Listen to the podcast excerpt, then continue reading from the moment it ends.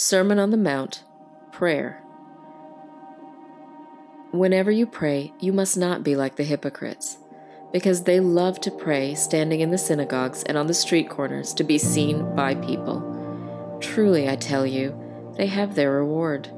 But when you pray, go into your private room, shut your door, and pray to your Father who is in secret. And your Father who sees in secret will reward you. When you pray, don't babble like the Gentiles, since they imagine they will be heard for their many words.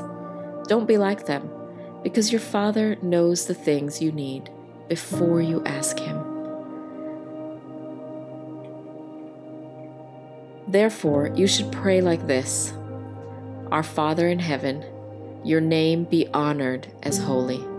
Your kingdom come, your will be done, on earth as it is in heaven. Give us today our daily bread, and forgive us our debts, as we also have forgiven our debtors.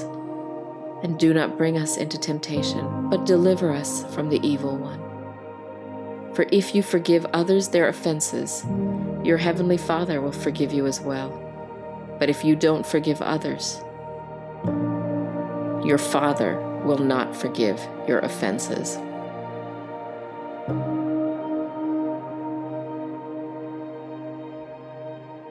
One Minute with the Bible is brought to you by the Christian Standard Bible.